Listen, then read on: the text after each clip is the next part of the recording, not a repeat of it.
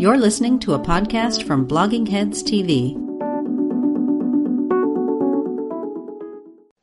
Hi, welcome to Culturally Determined on Blogging Heads TV. I'm your host, Aryeh Cohen Wade, and my guest today is Meghan Daum. Uh, Meghan, could you introduce yourself? Yeah, I'm Meghan Daum. I'm a writer, um, author, essayist. I was an opinion columnist at the Los Angeles Times for more than 10 years. Um, and yeah, I have, I have a lot of opinions. that's, that's about it. Uh, well, thank you for coming on today. Uh, this is uh, a, a, somewhat unusual episode in that we'll be talking about something that involves Blogging Heads TV itself for a little bit. Um, and I also, when I was thinking about emailing you, I thought it was it was almost a little bit like the um, the Bruce Springsteen music video for "Dancing in the Dark," where he pulls he pulls uh, Courteney Cox out of the audience onto the stage. Although I am no um, Bruce Springsteen by far, and you're far Oh, more well known than short. than you know 22 year old Courteney Cox. Um, but basically, we're going to be talking about mostly about an essay that you wrote uh, for Medium. Um, the title was "Nuance: A Love Story," and uh, the subhead was it was something like how I. F- I want to get it exactly because it was a really good subhead. Um, and the cat is making a uh, an appearance. Um, my affair with the intellectual dark web. So we'll include a link to this article below. Um, I think it may have gotten a little bit of discussion already on Blogging Heads. I think, think Glenn, Glenn Loury and John McWhorter discussed it a little bit. Yes, yes, they did. Um, right. So, okay, so can you, so it's a, it's a long essay. Um, Medium helpfully Yeah. says it's 28 minutes to read. Um, but what is, I guess, why did you, why did you decide you wanted to write this piece? Well, the piece, um, it was published back in August and I hadn't originally intended to publish it as a standalone piece. It was actually part of a larger project that I was working on kind of about the current state of the culture wars and the Trump resistance movement. Um, but then suddenly everybody was talking about the intellectual dark web, uh, you know, sort of back in the, in the spring, I guess. And I was like, Hey, I've been obsessed with this stuff for years already, even before the name intellectual dark web, which is now shortened to IDW, of course, uh, came about. So, so I took this subject matter and framed it around the story, um, of the breakup of my marriage and, and the revelation, this, that I sort of, revelation I had that I'd traded the intellectual allyship of my husband for the strange sort of soothing effect of certain public intellectuals on YouTube. And so, so that's how the, the piece came about. Um, it was mostly just that everyone was suddenly talking about this and, uh, I wanted to, to say my, my piece. Uh, yeah, it's it's really interesting, and I want to talk a little bit um, uh, about uh, how you threaded your like personal story and your relationship uh, with your uh, husband falling apart with the uh, kind of a more analysis of the media trends and what people are talking about.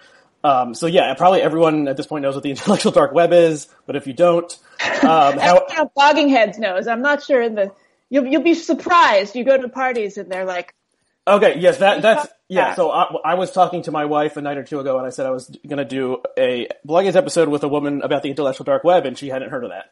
Um, your own wife. my, my very own wife. Um, It speaks well for your marriage. You're able to have separation of church and state. exactly. But how would you describe the intellectual dark web for someone who hasn't heard of it? Um, it's, I guess I would say it's a sort of loose constellation of thinkers, academics, journalists, scientists, uh, scholars. Scholars are academics um, that uh, sometimes talk to each other, sometimes sort of just talk by themselves um, about issues that, for whatever reason, have been deemed off limits, kind of in the more general uh, media. Um, and this is really in response to phenomenon that came about probably around 2015, where for for various reasons, um, I hate to use the term identity politics because it's been so abused, but just let's you know for the the, the the, the sensibility and the sort of anxieties around identity politics started to be such that there were certain uh, ways of talking about things that were suddenly off limits. And so what emerged were these uh, people like um, Sam Harris and uh, Dave Rubin, who has a very popular show uh, on YouTube, um, some of the, you know, the, the, the new atheists like Sam Harris and then some other sort of people who were critical of fourth wave feminism, for instance, uh, kind of talking about all these subjects uh, in ways that you would can really only see uh, in hours long discussions on on YouTube. And and the term intellectual dark web uh, was not coined until I want to say 2016, maybe even 2017 by by Eric Weinstein, who's um, one of these folks. He's a uh, economist and mathematician. Um, and I think that, you know, I, I, it was a pretty off the cuff coinage as far as I observed, but um, I think it's a little bit of a of a misdirect. I mean, I'm a huge fan of Eric, so this is no, I'm not throwing any shade on him, but it's been uh, kind of a challenge to live down that that name. Yeah, you note in the piece this kind of silliness of the name and like the dark web was the term used for like uh, the like encrypted system that drug dealers use to. Which I didn't even really know about myself. I, the dark web, yeah. Now it's like, is it is there like child pornography and things? Yeah, I think it's. As far as I mean, I've never been there. I don't know how you get there. I think you need special technical knowledge in order to I, get there. Nobody knows how you get there, right? If you have to ask. Yeah, exactly. Um, and yeah, I think it's where people, you know, trade mostly drugs. That'd be that would be my guess, and also probably uh, you know, guns or other stuff or do other illegal transactions. So, okay, so there's a, um, So this is just like that, only intellectual. right, right. So it's people, uh, pontificating on the kind of drugs yeah. you buy. No, but I mean, it's, it's interesting that this is, like, I, I kind of think that this, so the, the term was applied a couple years ago, but this broke into the mainstream with a piece that Bari Weiss, if I'm pronouncing her name correctly, uh, wrote there, for the yeah. New York Times, um, opinion section about, uh, over the summer. And, uh, she talked about these people and it caused a, that article caused a big stir. Um, there were a lot of people who were making fun of it. Uh, they did a kind of weird photo thing with it of all the people kind of standing in like darkened nature scenes and looking kind of ominous, like, right. I don't know, like a still from like Swamp Thing movie or something. and mossy, a lot of moss, a lot of shadows. Yeah, so it's like okay, here, so here's like the people they can only operate at night, you know, the, the dark web, uh, but they have like a, a, secret, like secret truth that they reveal to you. Um, and then yeah, I think it's it's really one of the um, if we think about like the brands that hit the scene in 2018. It's one of the top top ones, I would say, and more people, maybe uh, people who are checked out from politics haven't heard of, heard of it, but um, if you pay attention to politics online, you've probably heard heard of it at this point. Okay, so what what attracted you to these people before they congealed into the intellectual dark web? Oh my gosh! Well, what a great setup. So my gateway into the intellectual dark web uh, was was blogging heads was uh, John uh, the Glenn Show Glenn Loury and John McWhorter, who call themselves the Black Guys on Blogging Heads, and you know they've been doing these these conversations for well, you would know better than I. I mean, like several years. Maybe. Yeah, it before it started before the 2008 election because yes, originally right. John was for Obama and Glenn was for Hillary, and that was okay. that was one of their original uh, splits to debate over. Okay, right. Wow, that sounds so quaint now. um, yeah, so you know, Loury and McWhorter get together about once a month, and they have these free-ranging conversation about all sorts of things. But um, you know, they focus a lot on on issues around race, and I just I, I I thought then, and I continue to think that this is just the best show in town. I mean, these guys are so candid and you know nuanced. There's another word that's about careening into overuse, but um, it's an important word. Uh, they they just have a way of of talking about things really honestly and really thoughtfully, and with a great deal of generosity to to each other. Uh, and and I just I I found them mesmerizing, and and they were just. You know, I, I think the thing with a lot of these conversations, particularly them, they, they, you know, you wonder why everybody's like watching people talk to each other on YouTube. And I just think it's like it, it it's the thing that most closely resembles private conversations. I mean, it kind of the, we now have this divide between the way people talk in public uh, and the way people talk in private. And the private conversations are usually so much more interesting because they're so much more honest. Um, and that's not to say that somehow people are like uh, unleashing their their most bigoted, uh, e- evil, uh, racist thoughts. Not at all. I just think that they are free to kind of uh, think like thinkers and, and ruminate and um, take their time with with ideas, which we, we just there's no the that's just not available, you know, on on CNN and, and even on the op-ed pages. Um, and so, so we're really finding in here. So yeah, so Jen, Glenn and John were, were, um, my, uh, my portal into this. And then of course the YouTube algorithms, you know, took me down the rabbit hole from there. Right, and I want to talk about that. That's uh, that's uh, like also a huge theme of this year is like how people start in one place on YouTube and and somewhere else. Uh, right. But just uh, uh, for you know the sake of uh, professional vanity, I suppose, just you know a little bit more on, on blogging heads. Um, I think you know. Well, well, here's something. Um, you know, we've had Bret um, Weinstein on at least three times. I think he was on with Glenn. He was on with Bob Wright. Um, at one point, you know, Bob asked him, I think it was Bob, what do you, um, you know, how would you describe the intellectual dark web? And he said something like, you know, it's a place for people who don't agree with each other to come together and, you know, have conversations uh, with each other. And I was like, well, that's Blogging Heads TV. um, mm-hmm. I mean, blo- you know, Blogging Heads was founded in 2005.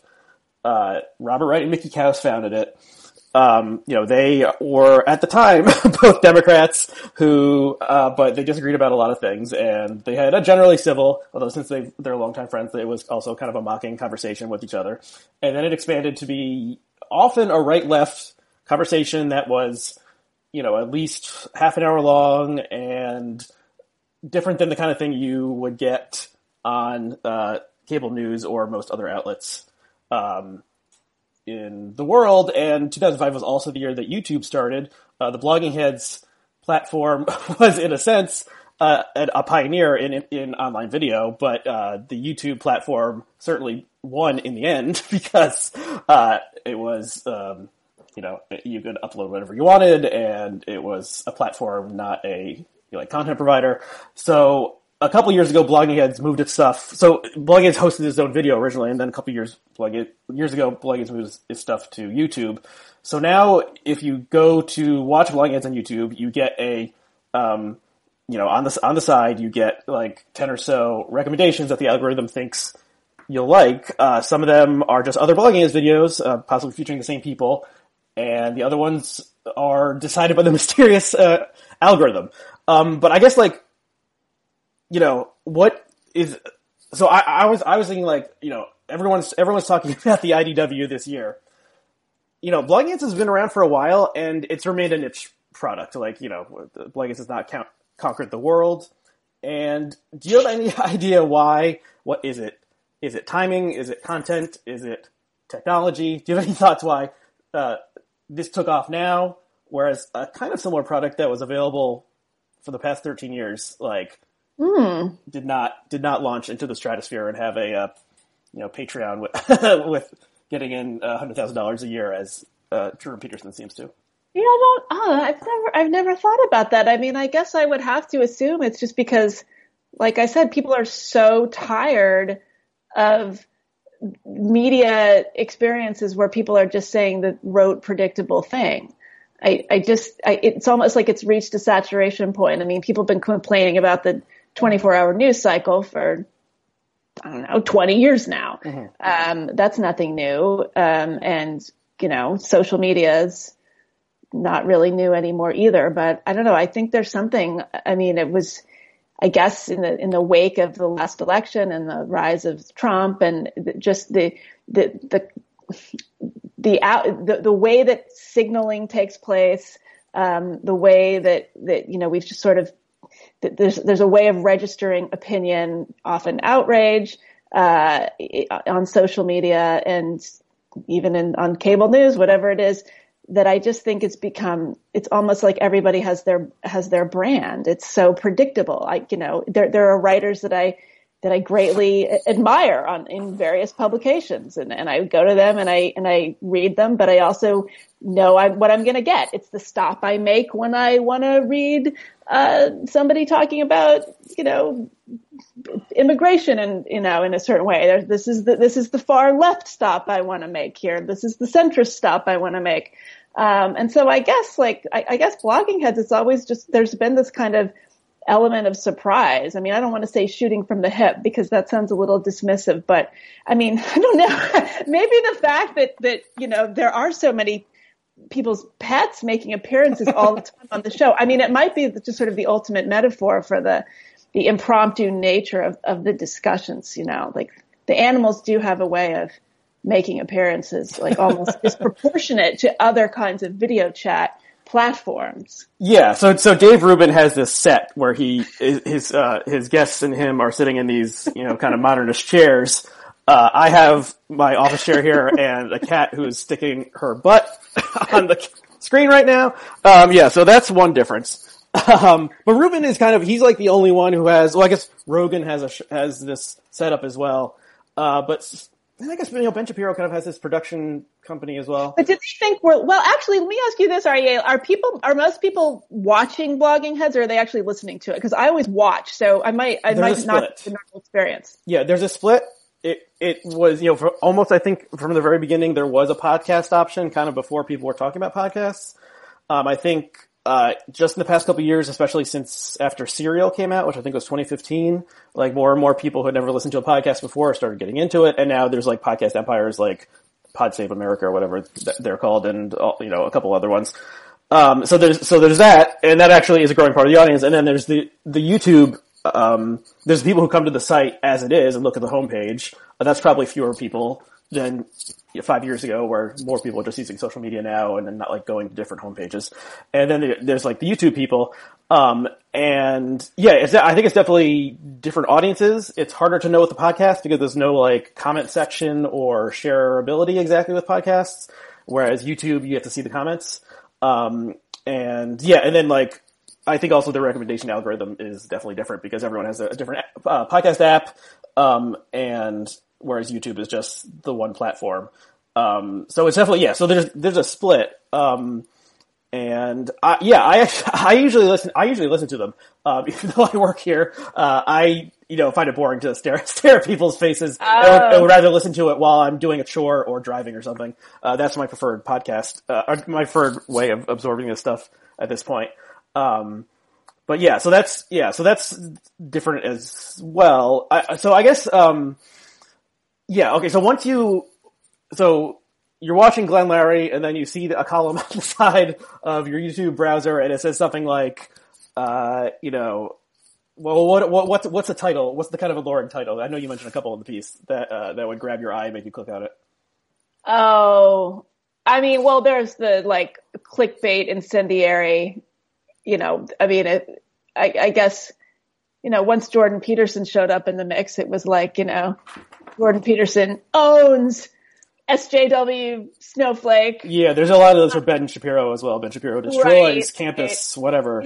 Yeah, well, so you know, I was um, around 2015. I, you know, I was writing a lot. I have over the years wrote a lot about uh, feminism and its various iterations, and um, I long consider myself not only a liberal but a feminist. I, I have never disavowed that label, and I don't think I ever will. But um, I've always uh, been critical or uh, certainly questioning of certain uh, certain optics uh, in in the feminist movement, and um, you know, as as as feminism became more uh, enmeshed with social media, uh, I, I just got sort of increasingly frustrated with a lot of the kind of hashtagging and, you know, what, what is now often called ironic misandry, the kill all men memes. I, I bathe in male tears, whatever it is. Um, mm-hmm. I was really interested in the case of Emma Sulkowicz, who was the Columbia student who was carrying her mattress around in uh, 2014, 2015, when the school um, had decided not to expel um, a fellow student that she had said sexually assaulted her. So she was carrying her mattress around, and this became, you know, an international news story.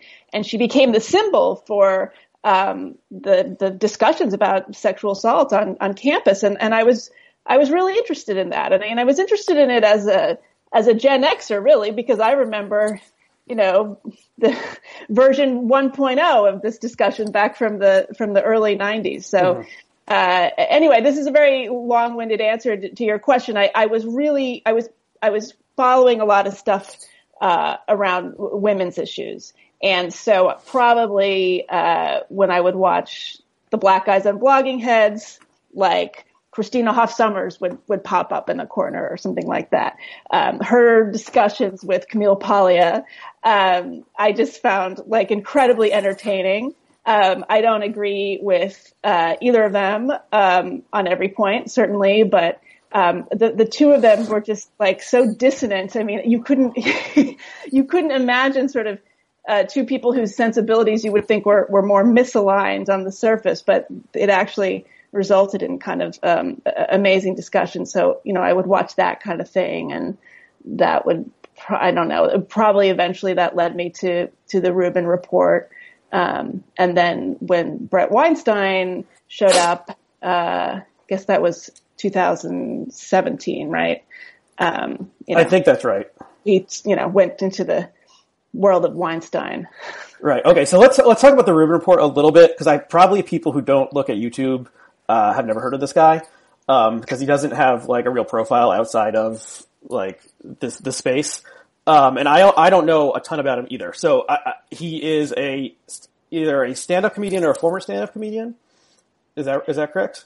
Um, I, I mean, he's is I don't know. He's opening for Jordan Peterson on the road, so I don't know if he's doing stand up. I, I would not call him a former stand-up. I actually, um, I had to make a correction. I had at one point referred to Joe Rogan as a former stand-up, and that's not correct. He is, he is an active stand-up. So I don't want to make the same mistake with, with Dave Rubin. Once a stand-up, always a stand-up, maybe. So right. So, so Rogan was, you know, had a public profile. He was on News Radio. He was on the Man Show. Right. Um, and, uh, and, uh, parlay that into a, a very popular podcast, but Rubin was not uh, like you know kind of came out of he was he wasn't a popular stand-up comedian. Well, he was on the Young Turks. I mean, he was okay. sort of he was a big right. So he got kind of I, I don't want to say radicalized, but he started to question the progressive narrative. Um, at some point uh, during his stint on on the Young Turks, which is a very uh, you know sort of left leaning progressive YouTube show. Uh, and I, I, yeah, I don't remember exactly what he was doing there, but I think that kind of marked his, the beginning of his independence. And he, at some point, started his own show. Right. Um, and so, yeah, so he's the one who has this, uh, set where he's, they're sitting in these, in this like yeah. well-appointed living room kind of place. By YouTube standards, it's very high production value. right. Yeah. Right. Yeah. So it's, it may, it may just be in someone's garage or something, but it, it looks. I think it's his garage. Okay in the in the spirit of Marc Maron. Yes. Yeah. Um. So yeah. So I, okay. So here is my impression of him, and you can tell me what's wrong about it. Um, Are you going to do impression? No, not do an impression. My impression of him as a public figure. All right. Um. He is a he says he, he was a liberal. I know he's he's gay. Um. He moved something set him off maybe about SJWs, social justice warriors, or the campus left something set him off, and then like I don't know if he would call say he himself was red pilled, but like he mo- made that kind of move that like that refers to like more towards the right, and then he toward the center, toward the center, maybe we should say. But, okay, so okay. then he has a show, and basically the only people he invites on are uh, conservatives or critics of liberalism or the left and then they basically like agree with each other for okay for 90 okay. minutes. So is it This is before my time with him, so I'll defer to you. Okay, okay so yeah. is this is this right or wrong that it's it's very it's like he pretty much just the the guests are Peterson, Shapiro, uh, Bret Weinstein and his wife, um, uh, Coleman Hughes, someone who appeared on the Glenn Loury show a couple months months mm-hmm. ago. People, it, it's a lot of people who like either are on the right or like started on the left and then became critics of the left. Um, yeah, that's probably true. Thomas Sowell's been on a couple times. Um, yeah, I, I mean, I, I guess the question is, I, but I, yeah, I'm trying to think like who would go on. I mean, but then this kind of gets into a larger discussion. Like, is there such a stigma to going on a show like that that you know any sort of self-respecting uh, you know member of the left-leaning uh, mainstream uh, cognoscenti would would be wary. I, I don't know. Um, but yeah, I guess you know I I think that the the Rubin report shows that initially attracted me uh, I guess it was, you know, it was the Bret and Eric Weinstein appearance. Like, I think Bret went on by himself initially because of, of, the scandal at Evergreen State College that, that brought him into the, into the spotlight. Um, yeah. But, you know, the thing about, the thing about the Rubin report and I think with all these things, the people, they just talk for so long. You know, it's funny. I used to, I used to say about Terry Gross, you know, for years. I mean, she's, she's a fantastic interviewer, but I always thought what people, you know, it's, I, I, I'm not sure it's like she had, you know, some sort of magic trick. It's just that she happened to have really great guests. She could book great people and they talked for a really long time. Mm-hmm. Like by the standards, by any standards of, you know, kind of major media, talking to somebody for 40 minutes is incredibly long. And so there always felt, there was something very luxurious about the, the fresh air interview and it was kind of a gold standard in interviewing. So, but now we have people on, on Rogan talking for like three hours and 40 minutes or something. And, um, I, I guess, I guess people like that. Uh, you know, I, I certainly do if it's the right guest. Yeah, yeah. I mean, there's a, there's definitely an audience for it, and you know, blogging heads usually we stuck to like an hour or so, um, yeah. and and that was kind of like, well, that's as long as a TV show is, and you know, people have to get along with their day. Um, but then yeah, YouTube showed that there's an audience for people listening to two and a half hour conversations. Um, I don't know if we could go that if we'd ever go that long on blogging heads, but we have thought about like you know maybe going like not saying like 90 minutes would be more more the uh, standard or not but yeah, so okay, um, so who? So yeah, so who do you think are these people who have three and a half hours to watch a Joe Rogan episode or a David episode? Well, I mean, I would. Uh, I, I, can only speak for myself. I mean, I, I work from home. I'm, I'm, a freelance writer. I don't go into an office. Um, I live by myself. And so, and I actually don't watch TV. I, I, I, you know, I watch TV the way most people do. I kind of binge watch and I watch the streaming, you know, cable, cable streaming. And, um, it's not like I, you know, have dinner and then sit on the couch and turn on NBC. Um, so, but what I found myself doing is like I would eat dinner in front of the computer and uh, and watch these people talking to each other. And you know, I mean, getting back to the piece, I mean, you know, the, the piece is really you know, I wanted to talk about this phenomenon, but I also really was sending myself up in a lot of ways. I mean, it's, I, I joke that you know, you know, when I, when I was married, like a lot of couples, you know, we spent a lot of time watching, uh, cable, high end, uh, cable shows. Like that was, you know, we didn't have kids, but, you know, we would sit down and we would watch, you know, two or three hours of Breaking Bad, mm-hmm. uh, every evening and, and then sort of spend, you know, the rest of the night or following day talking about it.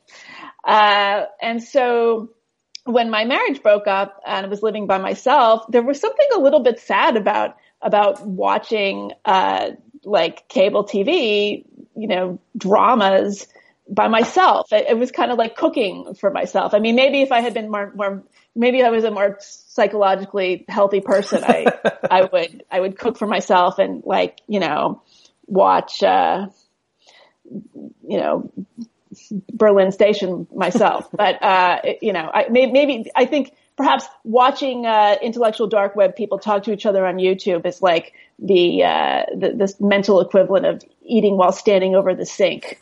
you know, just something you do when no one's looking. okay. You can't get out of the habit. Yeah. Yeah, so again, that's another like resonance with like dark. Like you, you know, you watch it, you watch these things in the dark. So okay, there's a, a couple times in the essay you refer to them, uh, the people appearing on your screen as your friends or your new friends uh, mm-hmm. which I thought was funny. And um, can you talk about that aspect of it? Like, because it is okay. So if you're like watching Bret Weinstein and Dave Rubin talk to each other as opposed to watching like Don Draper talk to Betty Draper, then like like okay, those like two of them are real people and two of them are actors, you know. So there's there's a sense that well maybe you could be friends with Bret Weinstein, you could you know meet him somewhere like after you know one of his speaking ga- engagements. So it, it is like a different relationship for like nor- like more or less normal people, not super Yeah. celebrities, are like being you know beamed directly at your face.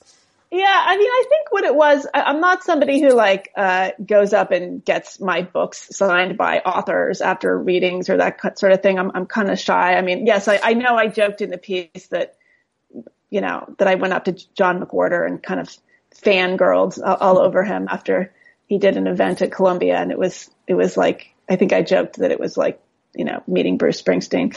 Um, but I I think more what was happening, and I think this happens for a lot of people who get into this stuff because believe me, I hear from them. After I published that piece, I just heard from hundreds and hundreds of people who were like also into this. You know, I think what happened for some people who always identified as liberal, um, thought of themselves as on the right side of things, loved Obama, um, were sort of adequately excited about Hillary Clinton or maybe very excited about Bernie Sanders, whatever. Um, you know, starting around 2015, and obviously that's before people really started talking about Bernie Sanders. Um, there was a divide between, um, you know, m- me and some of my friends who were just so um, such dyed in the wool lefties that they didn't always seem willing to look at certain uh, things happening in the culture in, in an honest way. I mean, I was noticing, I was noticing that a lot of private conversations um, were much um, were were much more interesting, like I said, and, and people were able to kind of say, yeah, I don't, I, I, I, I acknowledge that there is sexual assault on campus, and I acknowledge that we need to do something about this, and that it's hard for women, and that there are gender uh, dynamics that are not safe for people in various ways. Okay, I acknowledge that, but at the same time, I'm not sure what I think about this idea that women are unsafe en masse. I'm not sure how I feel about this kind of um, assumption that that women don't have agency. I feel infantilized by a lot of the discussion around around misogyny and female vulnerability. Okay, so like these conversations would be happening kind of in private and then some of these same people would then go and on Twitter and say like the complete opposite. Um, and sometimes these were like other journalists. They were some people who were just kind of speaking publicly, whether it be on Facebook or on Twitter, um, you know, regardless of the size of, of their audience. Um, and I found this really frustrating and it made me feel a kind of distance from a lot of my friends to be, to be quite honest. I, I, you know, and in some cases, we flat out disagreed. I mean, there were some cases where people just said, Meghan, you're a rape apologist. The fact that you're even asking these questions, I, it, it alarms me. I, I, I can't be around you. And it wasn't like that was a huge amount of people, but it did happen. And so I think, you know, to the extent that I felt like people like Bret Weinstein and Heather, Heather Heying, who's Bret Weinstein's wife, also an evolutionary biologist, to the extent that I thought they were my friends or that John McWhorter was my friend, um, it, it really, it wasn't that I wanted to meet them and hang out with them. It's that they made me feel less alone. I, I felt that they were having a similar cognitive dissonance. Um, and, and that's really what it was about. I mean, I think that the kind of key here and, and what really interests me more than anything, um, I, I, I want to live in a world where people are allowed to be conflicted. And, and I feel like, uh, a lot of the discussion, on the big platforms, there's really no room for that. It's like you're either all on this side or all on the other side. And if you dare deviate or ask a question or register any kind of ambivalence, ooh, you've, that's, that's not a, you know, you've, you, you're potentially causing harm. And, uh, and, and that's the kind of thing that I, that I was, I gravitated towards these discussions because I felt like other people were feeling similarly conflicted. Yeah, yeah, that's interesting. There's a, there's a lot there. Um, so I think yeah, so like I would say it's it's so weird and such a like like historical accident and historical shame that like Twitter is the place where so many of these like debates are happening when Twitter is like either through design or just accident is like impossible to express like well, it, you know, so yeah. a year ago it was 140 characters. Like you can't express a nuanced statement in 140 characters. They doubled that, but still, it's pretty. It's, it's pretty hard to express a nuanced statement there. Um, it's it's like the p- platform uh, promotes tribalism, like above all, like in political tribalism, but also like in any sphere, like you know, there's tribalism about whether or not the um, last Star Wars movie was good, and people end up getting death threats because they're arguing so much about whether this movie was good or bad. And it just, and, you know, sports stuff, whatever it is, like Twitter just encourages people to, uh, gravitate to a side and then like reinforce extreme voices and, uh, yeah, it, it uh, really sucks. and uh, our our president is, uh, you know, one of the main culprits of of this, and he took advantage of it, and um, he's made it worse.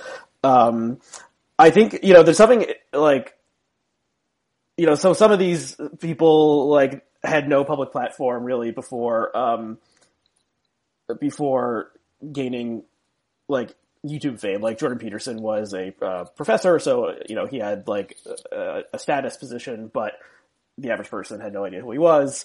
Um, you know, Rogan was like a comedian who people hadn't thought about in ten or fifteen years, um, and then they're able to use um, the YouTube platform, you know, which I think like YouTube is a social network, even though people don't think of it uh, that way primarily. But it is a, it, like it is a so- social network, and a lot of especially young people use it that way. Um, mm You know, they were able to use this different technology to like assemble people who are who are like minded.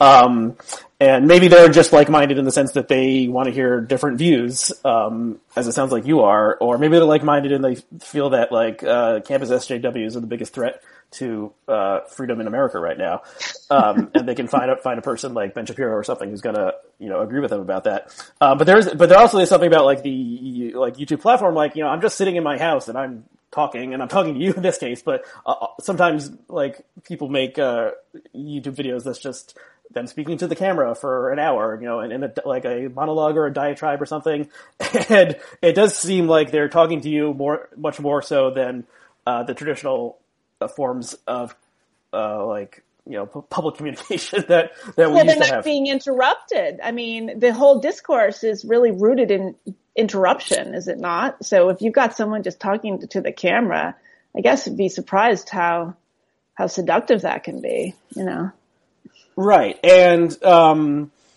you know, okay. Well, here's I've actually I actually had a guy on uh, my show last week um, who has a uh, he calls himself a member of the dissident right and uh, he, you know, is a conser- conservative. He's not an alt right person, but he uh, is very critical of basically everything the GOP has done. He has a YouTube channel. Uh, he has a podcast. He, um, I, I, put the question to him: Why, why is like why has YouTube become the preferred platform for conservatives and not liberals or leftists? Mm. Do, you, do you have any thoughts on that? Oh gosh, I thought you were going to tell me what he said. uh, I don't know. The glib, the glib answer is that you don't have to read. I don't know. well, I mean, okay, so he had a couple theories. Um, one of them had to do with, um, video games and oh. an early use of YouTube was to show video game clips and talk about video games.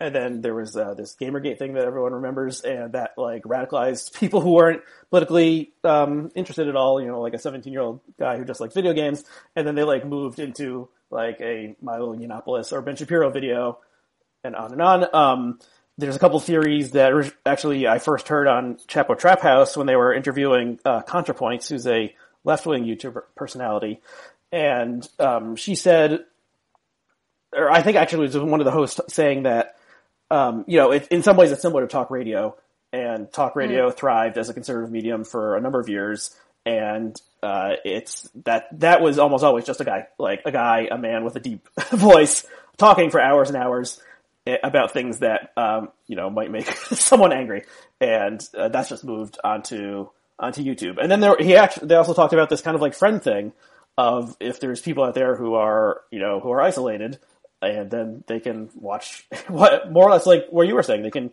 watch someone talk to them for an hour, Um, it, it, it's not uh, a human to human conversation, but it's like the, the next best thing.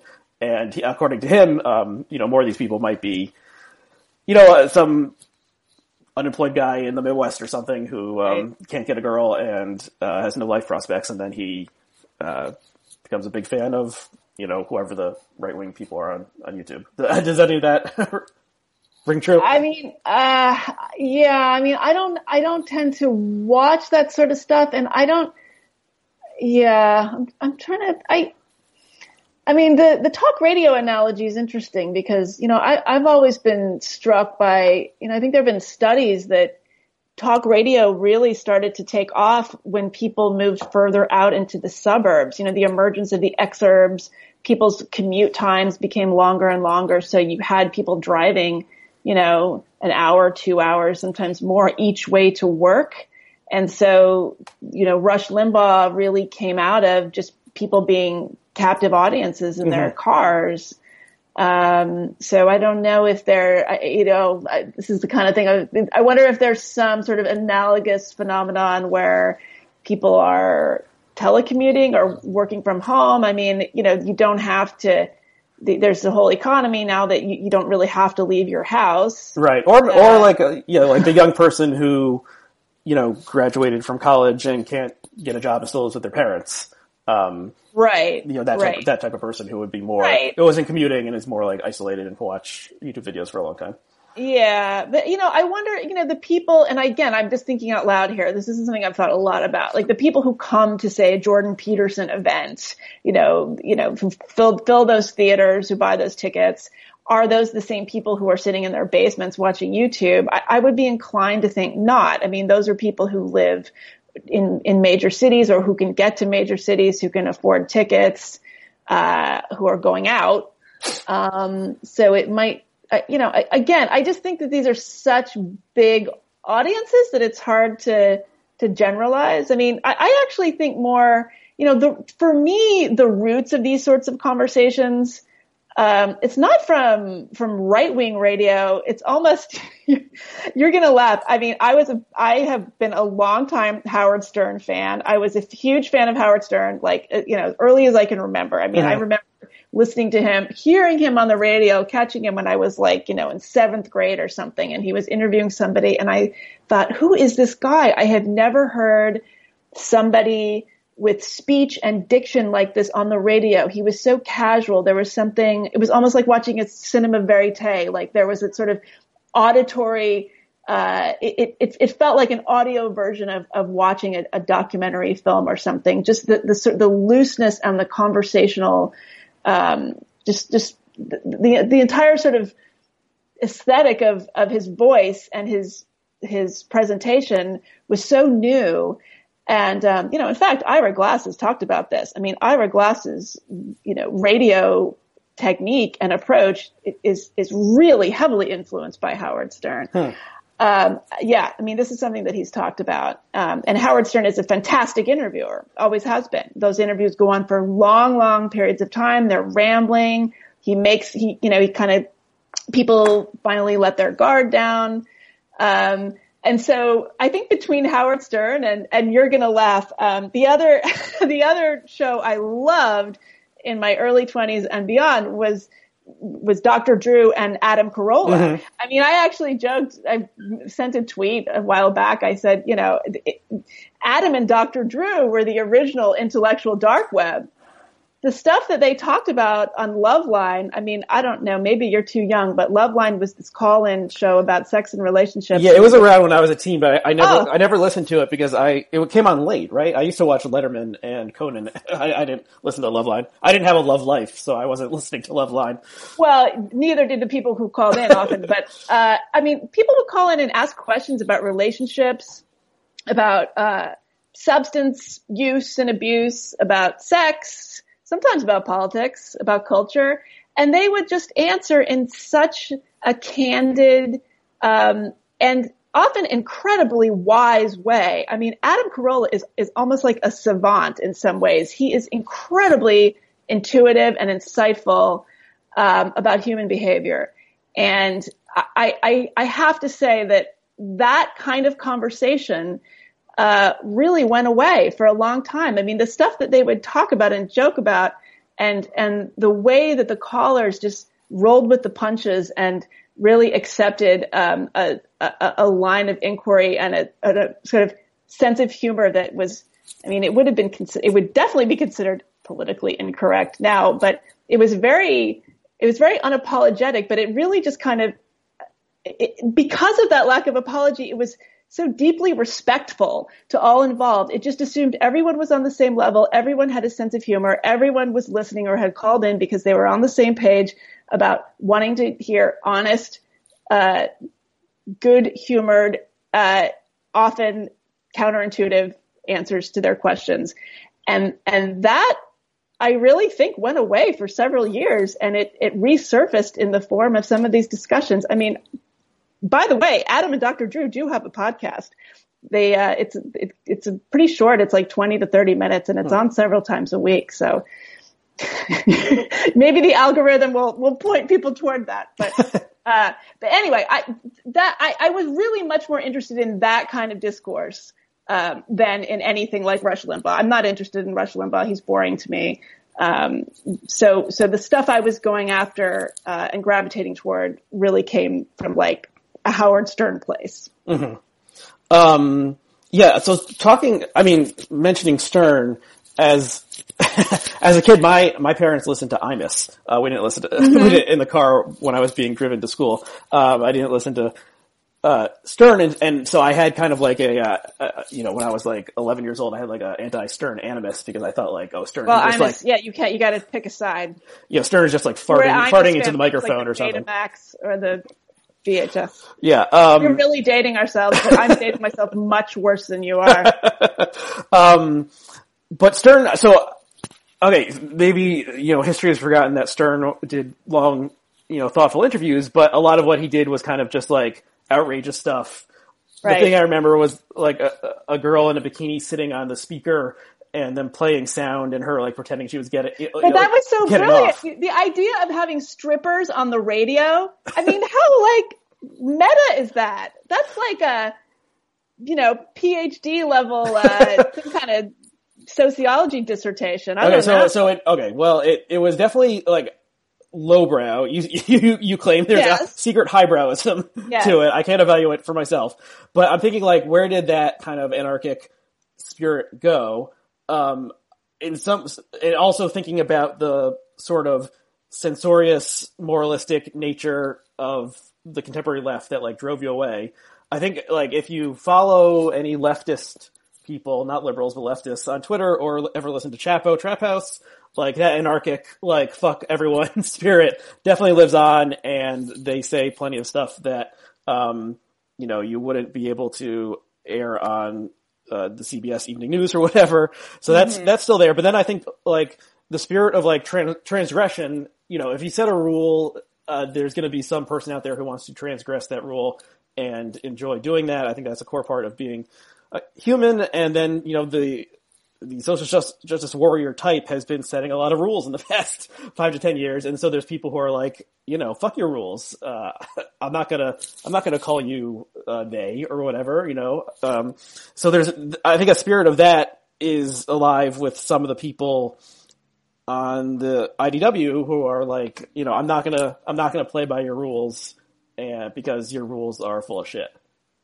Right, and the people who I'm most drawn to on the IDW are the people who are saying that not just to be contrarian, but because they actually want to want to get at something. I mean, I, you know, I, I'm a I'm an essayist. Like I'm an I'm an opinion columnist. I'm somebody who's spent my whole career trying to metabolize what's out in the world and in the culture and and put it in writing and and kind of try to home in on the things that people are thinking about, but maybe are afraid to articulate or don't know how to express or whatever it is. And, uh, you know, I, I guess I come at this as, I, am not an expert in any of these things that anybody talks about. I mean, if you want to, you know, they're out there talking about why aren't there more women in STEM fields? Why is there a gender wage gap? Is it a patriarchal conspiracy? Is it a result of choices that women make? Is it some combination of both? Are there sex differences in, in, you know, between male and female? Are, are there differences between male and female brains?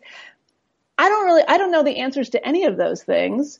Uh, but I want to live in a world where people who do have the answers or have their version of the answer or think they have the answer can, can talk about it. I, I, I really, I, am not, I, I, you know, people say like, oh, well, you know, you must have, you, you've become a conservative or something like this, or you think this. I don't, I often just, I don't know what I think, but I want to, I want to be able to ask and I want to be able to find out. And mm-hmm. so I, that's what really, I, I, you know, I'm, I'm less interested in somebody like Ben Shapiro than I am in somebody like, for instance, like Bret Weinstein and Heather Heying because they, they talk about, uh, biology and these questions, um, you know, in terms of facts. I mean, they are able to say just because something, uh, you know, just because there's something in nature that we don't like, uh, doesn't mean it's not true. and, and that doesn't seem like, uh, uh, that should not be a, such a radical thing to say, but for some reason it has been. And just as a, as a writer and as a thinker, it really scares me to think that we've come to a place where we can't even have these conversations. Mm-hmm. Um, do you understand why Ben Shapiro is grouped in with these other people? Because I, I don't really get it. I, you know, I, I need, I don't actually I haven't spent enough time uh, in his virtual presence to probably speak to that. I, I've, I just I've never been a big fan. Um, you know, my understanding is that he is capable of, of being really thoughtful and and could make useful contributions to the discussion. If, if but he still has like you know the you know own the libs coffee mug or, or whatever it is, and I just the liberal liberal theories. Yes, liberty. I, I just, I don't know. I don't, I, I, it's unfortunate. You know, I think there's, uh, you know, why is he included? I don't know. You'll have to ask, uh, Dave Rubin, I guess. I don't know. yeah, I, I, well, I mean, part of the reason Dave Rubin might want him to have on, might want to have him on is that he has a big following. So yeah, he's huge following. So he yes. gets more, you know, 10 times as many page views or whatever when he comes on. Yeah, yeah. to me, Shapiro is just a down the line conservative. He worked at Breitbart. Um, but he uh, did something admirable, which was he opposed Donald Trump, and he quit uh, Breitbart. Right. Um, you know, he, he, resigned. I can't remember if he resigned because of that thing where um, Corey Lewandowski grabbed, uh, you know, the arm of a woman who was a oh, Breitbart yes. reporter and kind of shoved her, and then they. That's what it took. Yes. Yeah. I th- okay. So yeah, I think that was the the incident that drove I don't know. I don't know, but yeah. But other than that, he's just a conservative. So if, if this group that's like you know contesting things, I, I don't quite get it. But um, okay, so let's talk about Jordan Peterson for just uh, at least a moment. Um, I, um, I have never gotten so much negative blowback in all the three years I've been doing this podcast as when I said negative things about Jordan Peterson. um, like, you know, I've done, I've done like a hundred different topics and that's the one that has gotten people the most angry.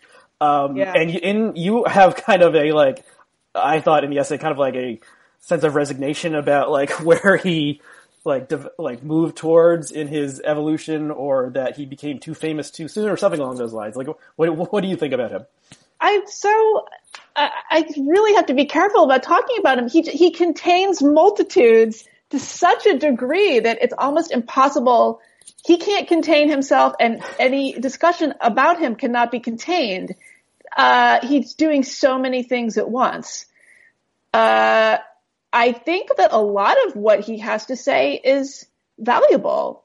Um, I think that he gets in his own way a lot. I think that, you know, I, I, get, you know, when you are, when you do have that sort of platform and you're speaking to that many people, I do think you have a responsibility as a public person to make your message clear, to try to avoid being misinterpreted. Obviously, it's not totally avoidable, and anything sort of worth saying is going to probably be misinterpreted by considerable number of people. But he he he almost seems willfully.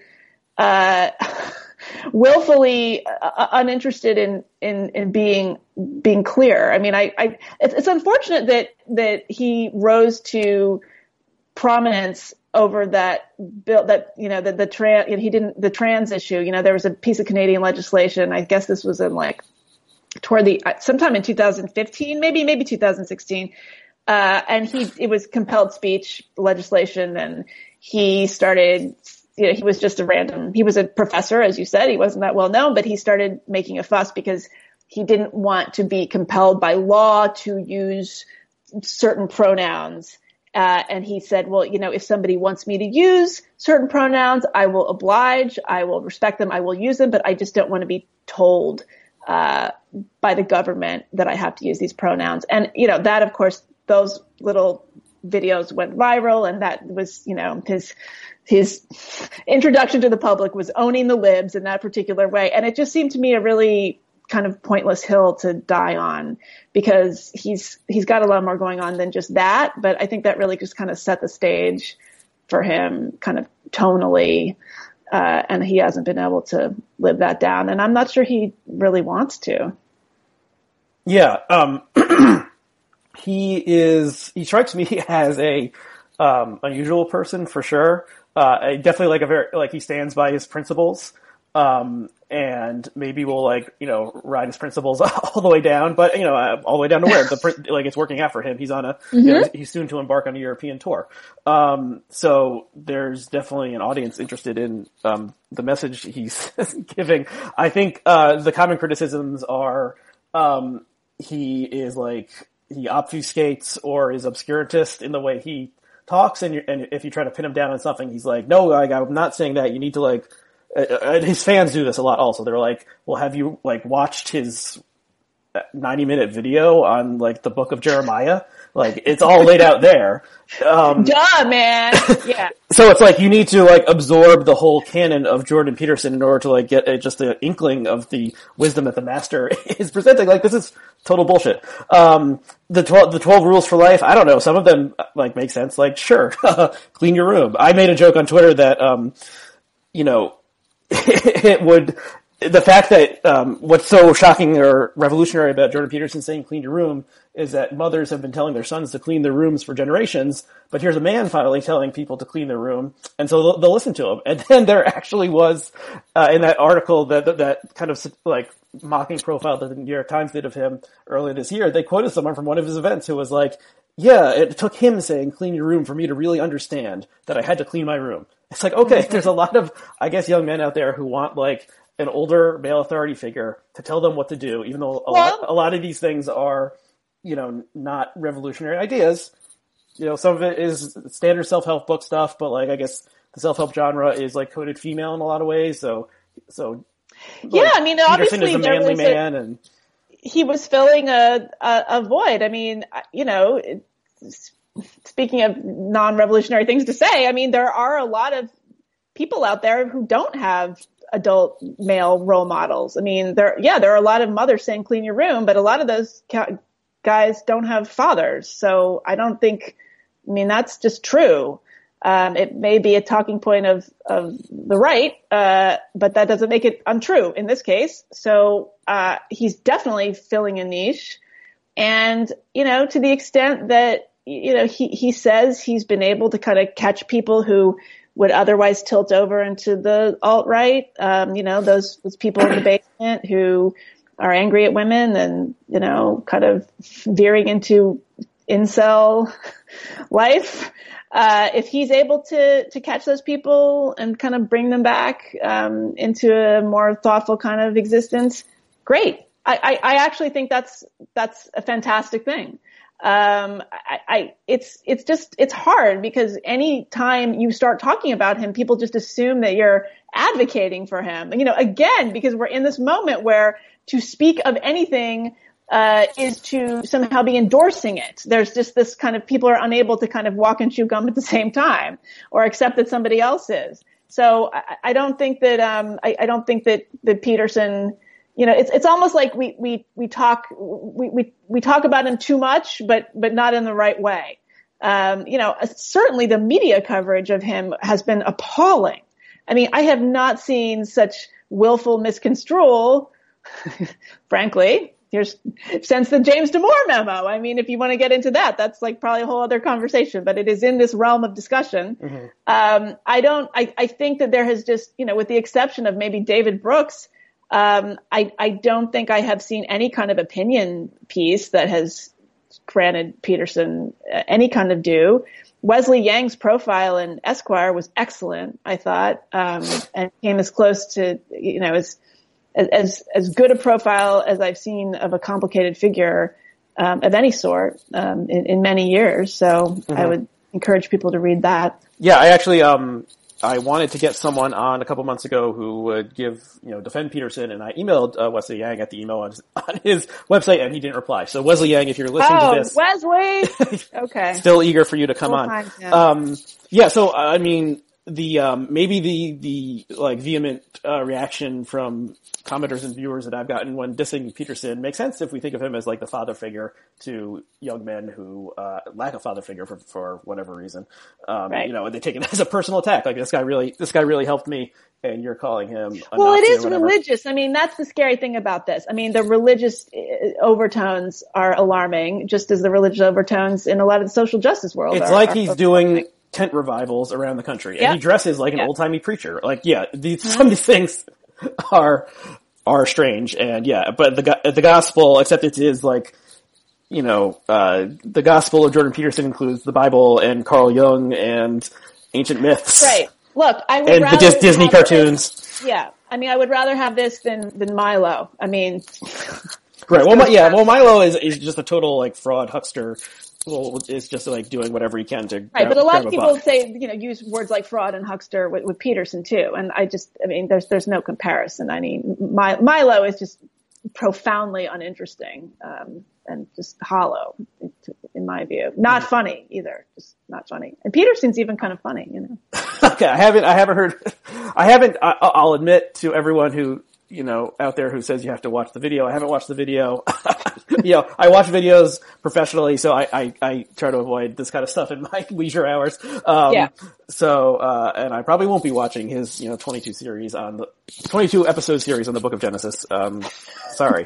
so, okay, well, here's maybe, we've talked a lot about this piece, um, and I wanted to discuss the other piece as well, but I guess there's one more question I wanted to ask, which is like, how does, uh, Donald Trump figure into all of this. Like it, the timeline you described kind of moves along with like Trump's emergence as a political figure and then uh, obviously his uh, rise to the presidency. Like how how does like Trump has polarized the conversation because he like polarizes everything. Like you know he polar he, he's he's managed to turn people against the NFL. Like people who have probably love the NFL for generations now hate the NFL because right. you know, they're not kicking out the players who are kneeling during the national anthem. So, yeah, that's like Trump's, like, one of Trump's superpowers is like polarization and tribalization. Um, right. So I can see how how Trump has pushed people on the left who you, you maybe five years ago would agree with mostly like even further because anything you know we have to get even further away from the like evil that is Trump. Yeah, I mean, I think one of the things that's happened is, uh, um, you know, he has created a situation where a lot of people on the left just think that we think, you know, rightly in some ways, that we are just in such a crisis that there is no room for these kinds of conversations. You know, I, I get a lot of like, well, why are you talking about these things now? We understand, you know, I, I understand where you're coming from. I have similar feelings of, of conflictedness, but now is not the time. We are in such uh, a terrible place people are hurting so badly. There's so much harm being done uh, to people in marginalized groups. Uh, you know, basically, we're in a triage situation. Uh, not now. And I think that is really dangerous. I, I think it should be, it actually should be completely the opposite. Uh, now is the time to start talking about things in an honest way. And now is the time for people on the left who can talk about them thoughtfully to do so because if if smart people on the left don't start critiquing the left, stupid people are going to start critiquing the left, and that's not going to help us. Um, so I think you know Trump has really brilliantly managed to shut the conversation down uh, among people who could really have a useful conversation. I mean, he has basically rendered everybody too afraid. He, he's he's turned you know he's he's he's turned people you know the friends on friends. I mean, this is like, that's kind of, I, it's, it's, he didn't engineer it. Didn't come from his, you know, a conscious place. But, um, that that's what disturbs me really most of all. It's you know not the time. Yeah. Okay. Well, yeah. What saying that it, it didn't come from a conscious place made me think that of the uh, of the, the consciousness.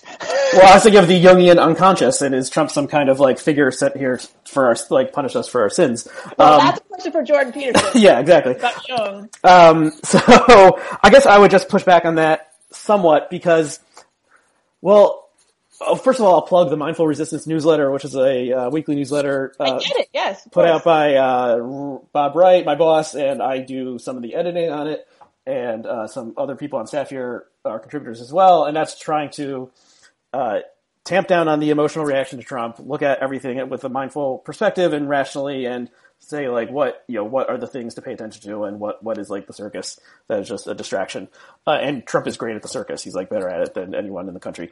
Um, so yeah, I guess it, like well, here's an alternate take. It's like you know this this figure emerges who's like kind of a who's like apolitical and he is like a charlatan huckster um, and he manages to win 45% of the popular vote and um, becomes the president and he has no real affection for like due process or you know the way uh, the government should properly function like all he cares about is himself and um, and like getting on TV. So that's my central view of Trump.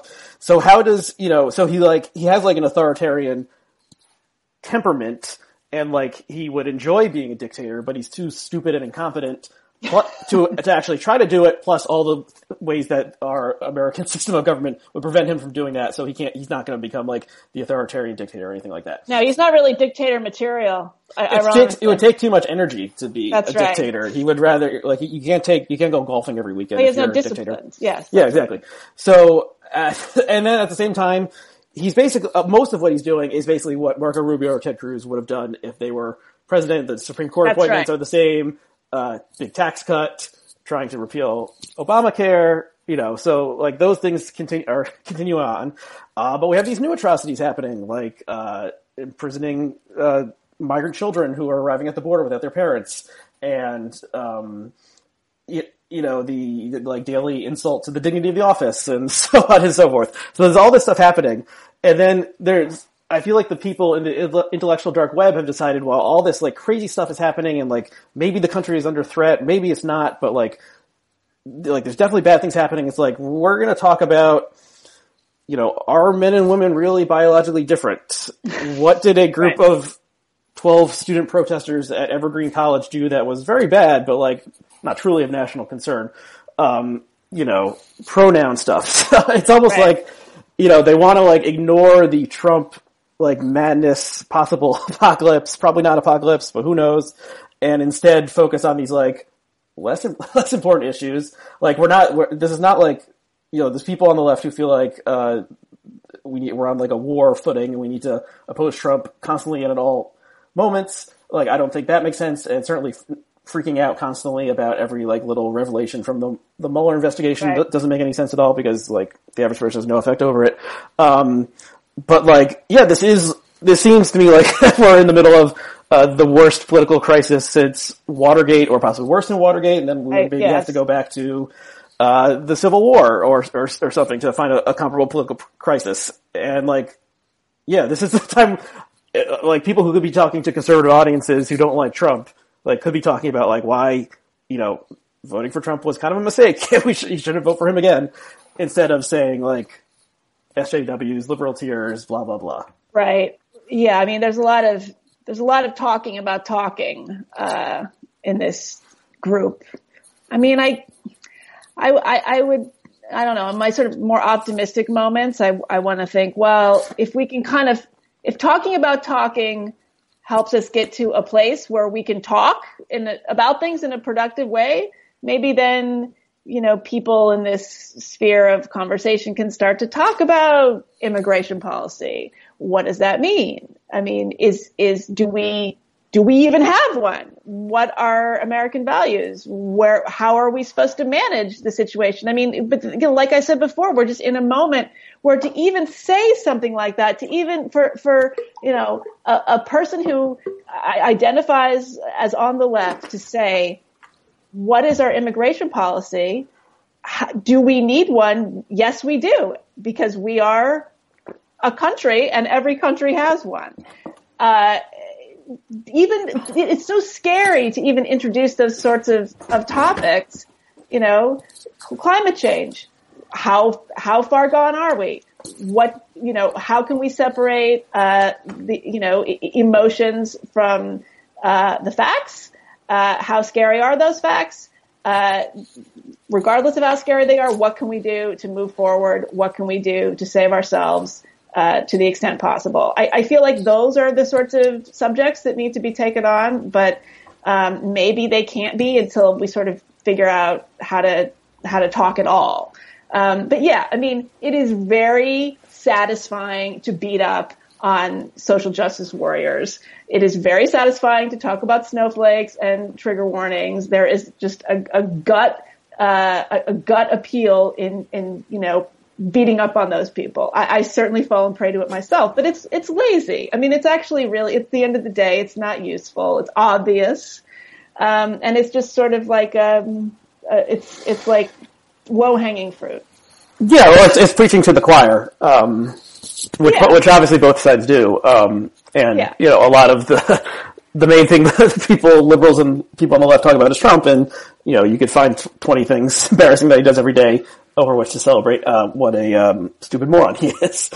um, so yeah, both sides do this, and then there's definitely, um, especially on Twitter, there's a um, depending on where you hang out, there's kind of like, yeah, this topic can't be broached. You can't talk about this. You can't like, uh, you know, if you don't support open borders, then like you're essentially, um, you know, putting up a, you know, the the uh, communists putting up the the, the well, uh, Berlin Wall or something. Right, I guess. I mean, everyone is alt right. This is just the new thing to call anybody. I mean, I don't even know. Yeah, I don't. Like, I, I don't. What does that even mean? I don't. It's it's unclear. Yeah, alt right, Nazi, fascist. Yeah, I mean, the, uh, what's I mean, what's uh, crazy about the past few years is it used to be like, you know, um, the uh, like you know punks protesting in New York City in the '70s would yell at the cops fascist pig or something. It's like, oh, well, we found out in the past few years, oh, there actually are fascists and neo-Nazis and white supremacists, and they're kind of getting together because of the internet. And, um, you know, we, and we know what happened at Charlottesville. Um, so that made it so that the saying like, oh, this guy's a fascist, um, the charge, which used to just be like hyperbole, now it has like a ring of possible truth to it because um, right. You know, there are like active white supremacists who are uh, in the real world and online trying to achieve their objectives, and they have connections to the Republican Party. Um, some of them.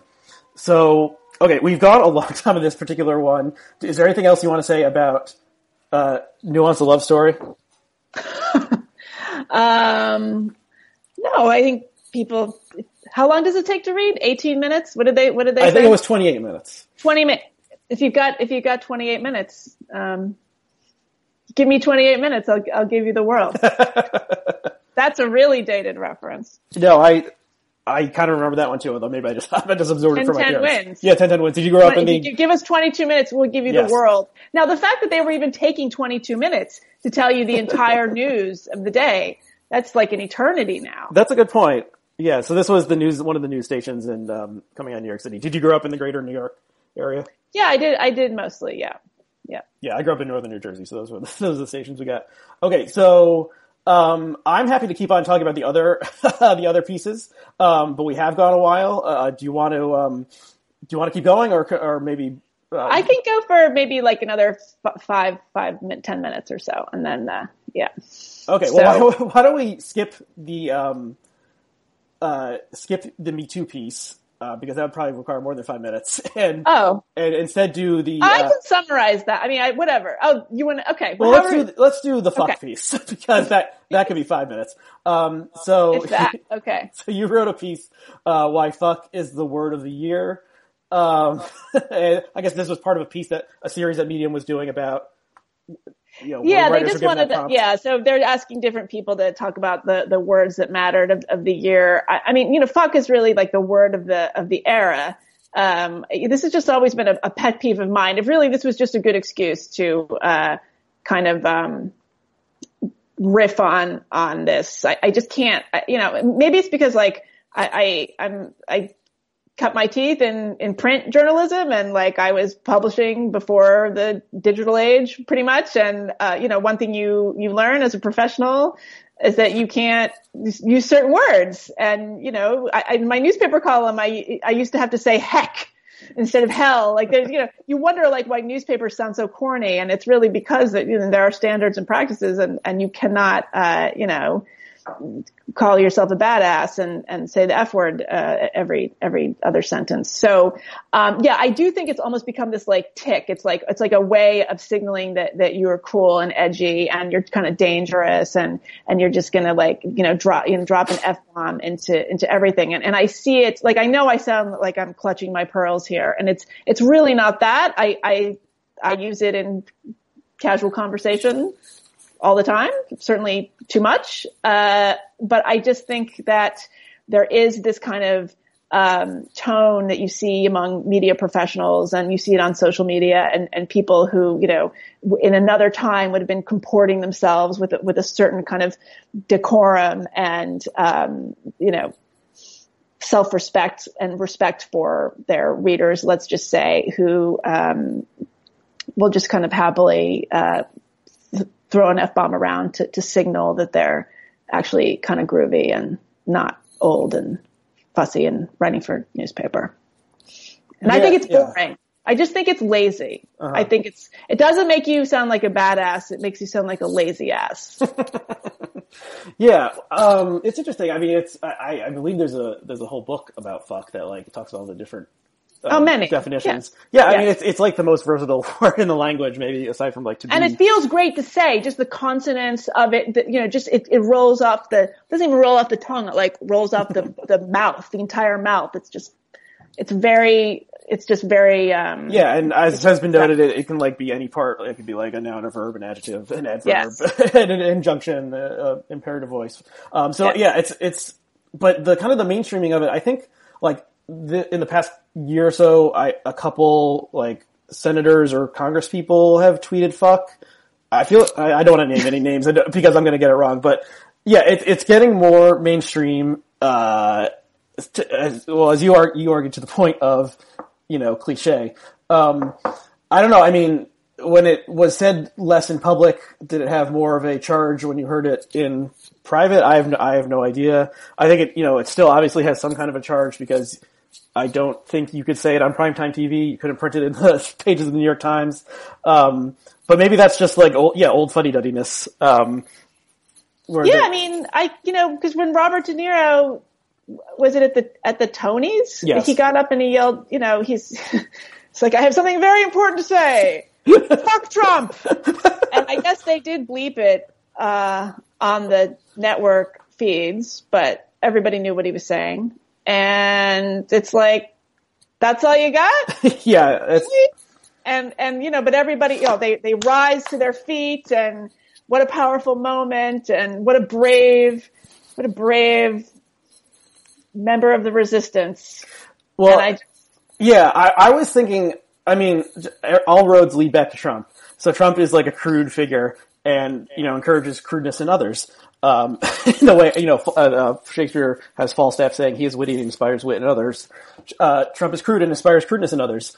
Um, and, you know, the way I, I, I make Trump jokes on Twitter, uh, the way many hundreds of thousands of other pe- people do, and I just have no, like, compunction about, like, treating him as, like, the, like a slug, basically, and, you know, talking about how he's a fat fucking moron or whatever. Like, I don't think I wouldn't have talked like that about George W. Bush, even though his policies were equally loathsome.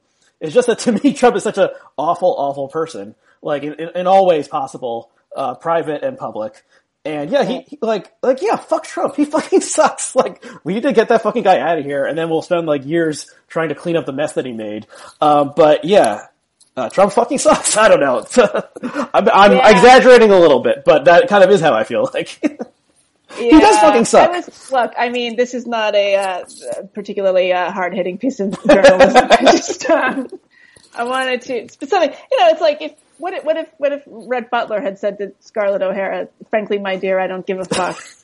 like maybe we would have just gotten out of our system a long time ago. And Well, I think it was kind of scandalous that he said "damn" in that in that era. that's right. But And we have this hierarchy for you know, for some some reason that maybe Jordan Peterson can tell us about why certain certain curse words are considered like verboten.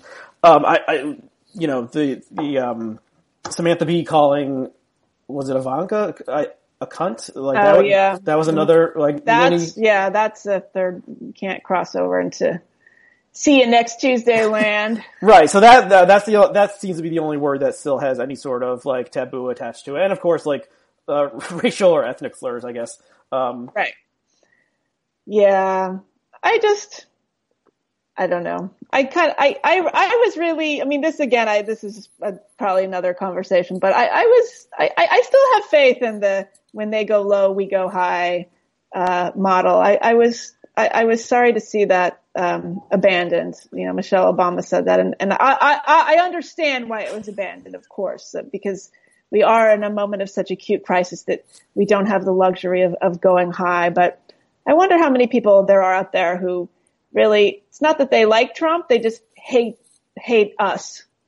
And if we presented a, you know, a, a more appealing sort of model for behaving and, and resisting and thinking things through, maybe we'd catch a few of those people. But I'm probably naive there. Yeah, I don't know if I would agree with that. I, I, you know, when, when Michelle Obama said that, I was like, yeah, that sounds good to me. It's a nice line, but I mean, Trump went low and he won. Uh, does that mean the Democrats should go low? I, I'm not, I don't know about that. Right. I go back and forth and you see people like Avenatti and some other people trying to position themselves as like the Trump of the left. Um, it doesn't seem like that style will work as well with, um, like the Democratic, um, But primary the Obamas pop. never went low. The Obamas were always so high. I mean, they were just magnificent at, at maintaining a, a level of, of decorum. I mean, just no missteps. And, and I, I think, I think that's why he won. I mean, I think he really, really impressed people, um, and brought people in. But anyway, we're getting, yeah, we're getting we're getting away from fuck, but it does it does seem like um, I, I think I would bet it'd be uh, the Democrats would would be smarter to pick a anti-Trump rather than a like mirror Trump. Um, you know, someone of uh, someone who is essentially normal, like you know, return to normalcy, as that like post World War One um, campaign slogan went. Like, I think people are getting very tired of the circus, and it's going to be two more years of it if Trump stays in office. And then someone was just like, "Yeah, let's just go back to like you don't really need to think about the president every single day of your life. Like, that, that wouldn't that be a relief? Just like a normal, boring person. Like, I think that's a winning winning message. normal boring in 2020. That's going to be somebody's campaign. You know, like I, I already at- forgot.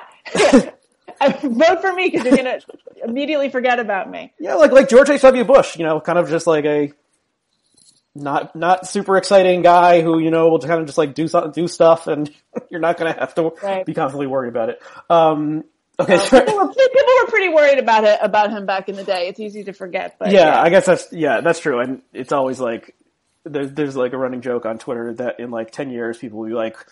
"Oh, Remember the good days of Donald Trump before we had President like Diamond and Silk or whoever it's going to be.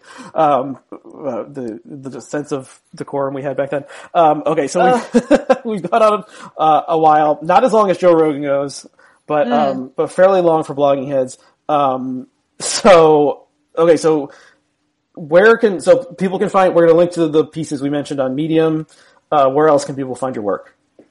Um, well, uh, you can go, you can follow me on Twitter. Um, it's, uh, at Megan with an H, M-E-G-H-A-N underscore Daum, D-A-U-M. Um, I'm going to be writing, uh, more for Medium in the coming year. And, um, yeah, you, I have a, you can follow me on Facebook, on Twitter. I post everything there. I have several books. Just Google me and you'll find out more than you wanted to know. Okay, well, thank you, thank you for coming on. I don't know if it was as good as when Courteney Cox got pulled up onto stage to dance with Bruce Springsteen. Well, that didn't go on for an hour and a half. Yeah, this is more like Max. This is more like Max Weinberg um, pulling pulling you on the stage.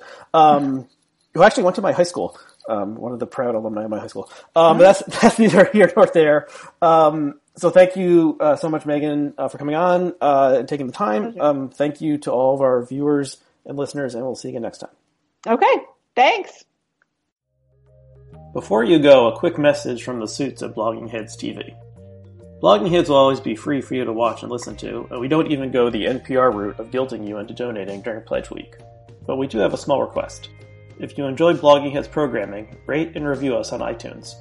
The iTunes algorithm weighs positive reviews heavily, so taking a few minutes to rate and review us will help more people find out about our shows. Also, of course, we encourage you to subscribe to our Twitter and Facebook feeds. Thank you.